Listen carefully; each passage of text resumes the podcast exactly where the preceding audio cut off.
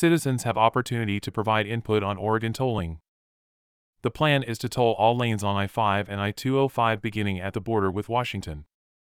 The Oregon Department of Transportation will hold two events where citizens can view information about the Regional Mobility Pricing Project, RMPP. The plan is to toll all lanes on I 5 and I 205 beginning at the border with Washington. These tolls would be in addition to tolls charged for the Interstate Bridge Replacement Program, IBR. The first event will be Friday, September 29th, at the downtown Vancouver Library from 11 a.m. to 2 p.m. The second location will be Saturday, September 30th, for the Vietnamese Moon Festival from 1 to 5 p.m.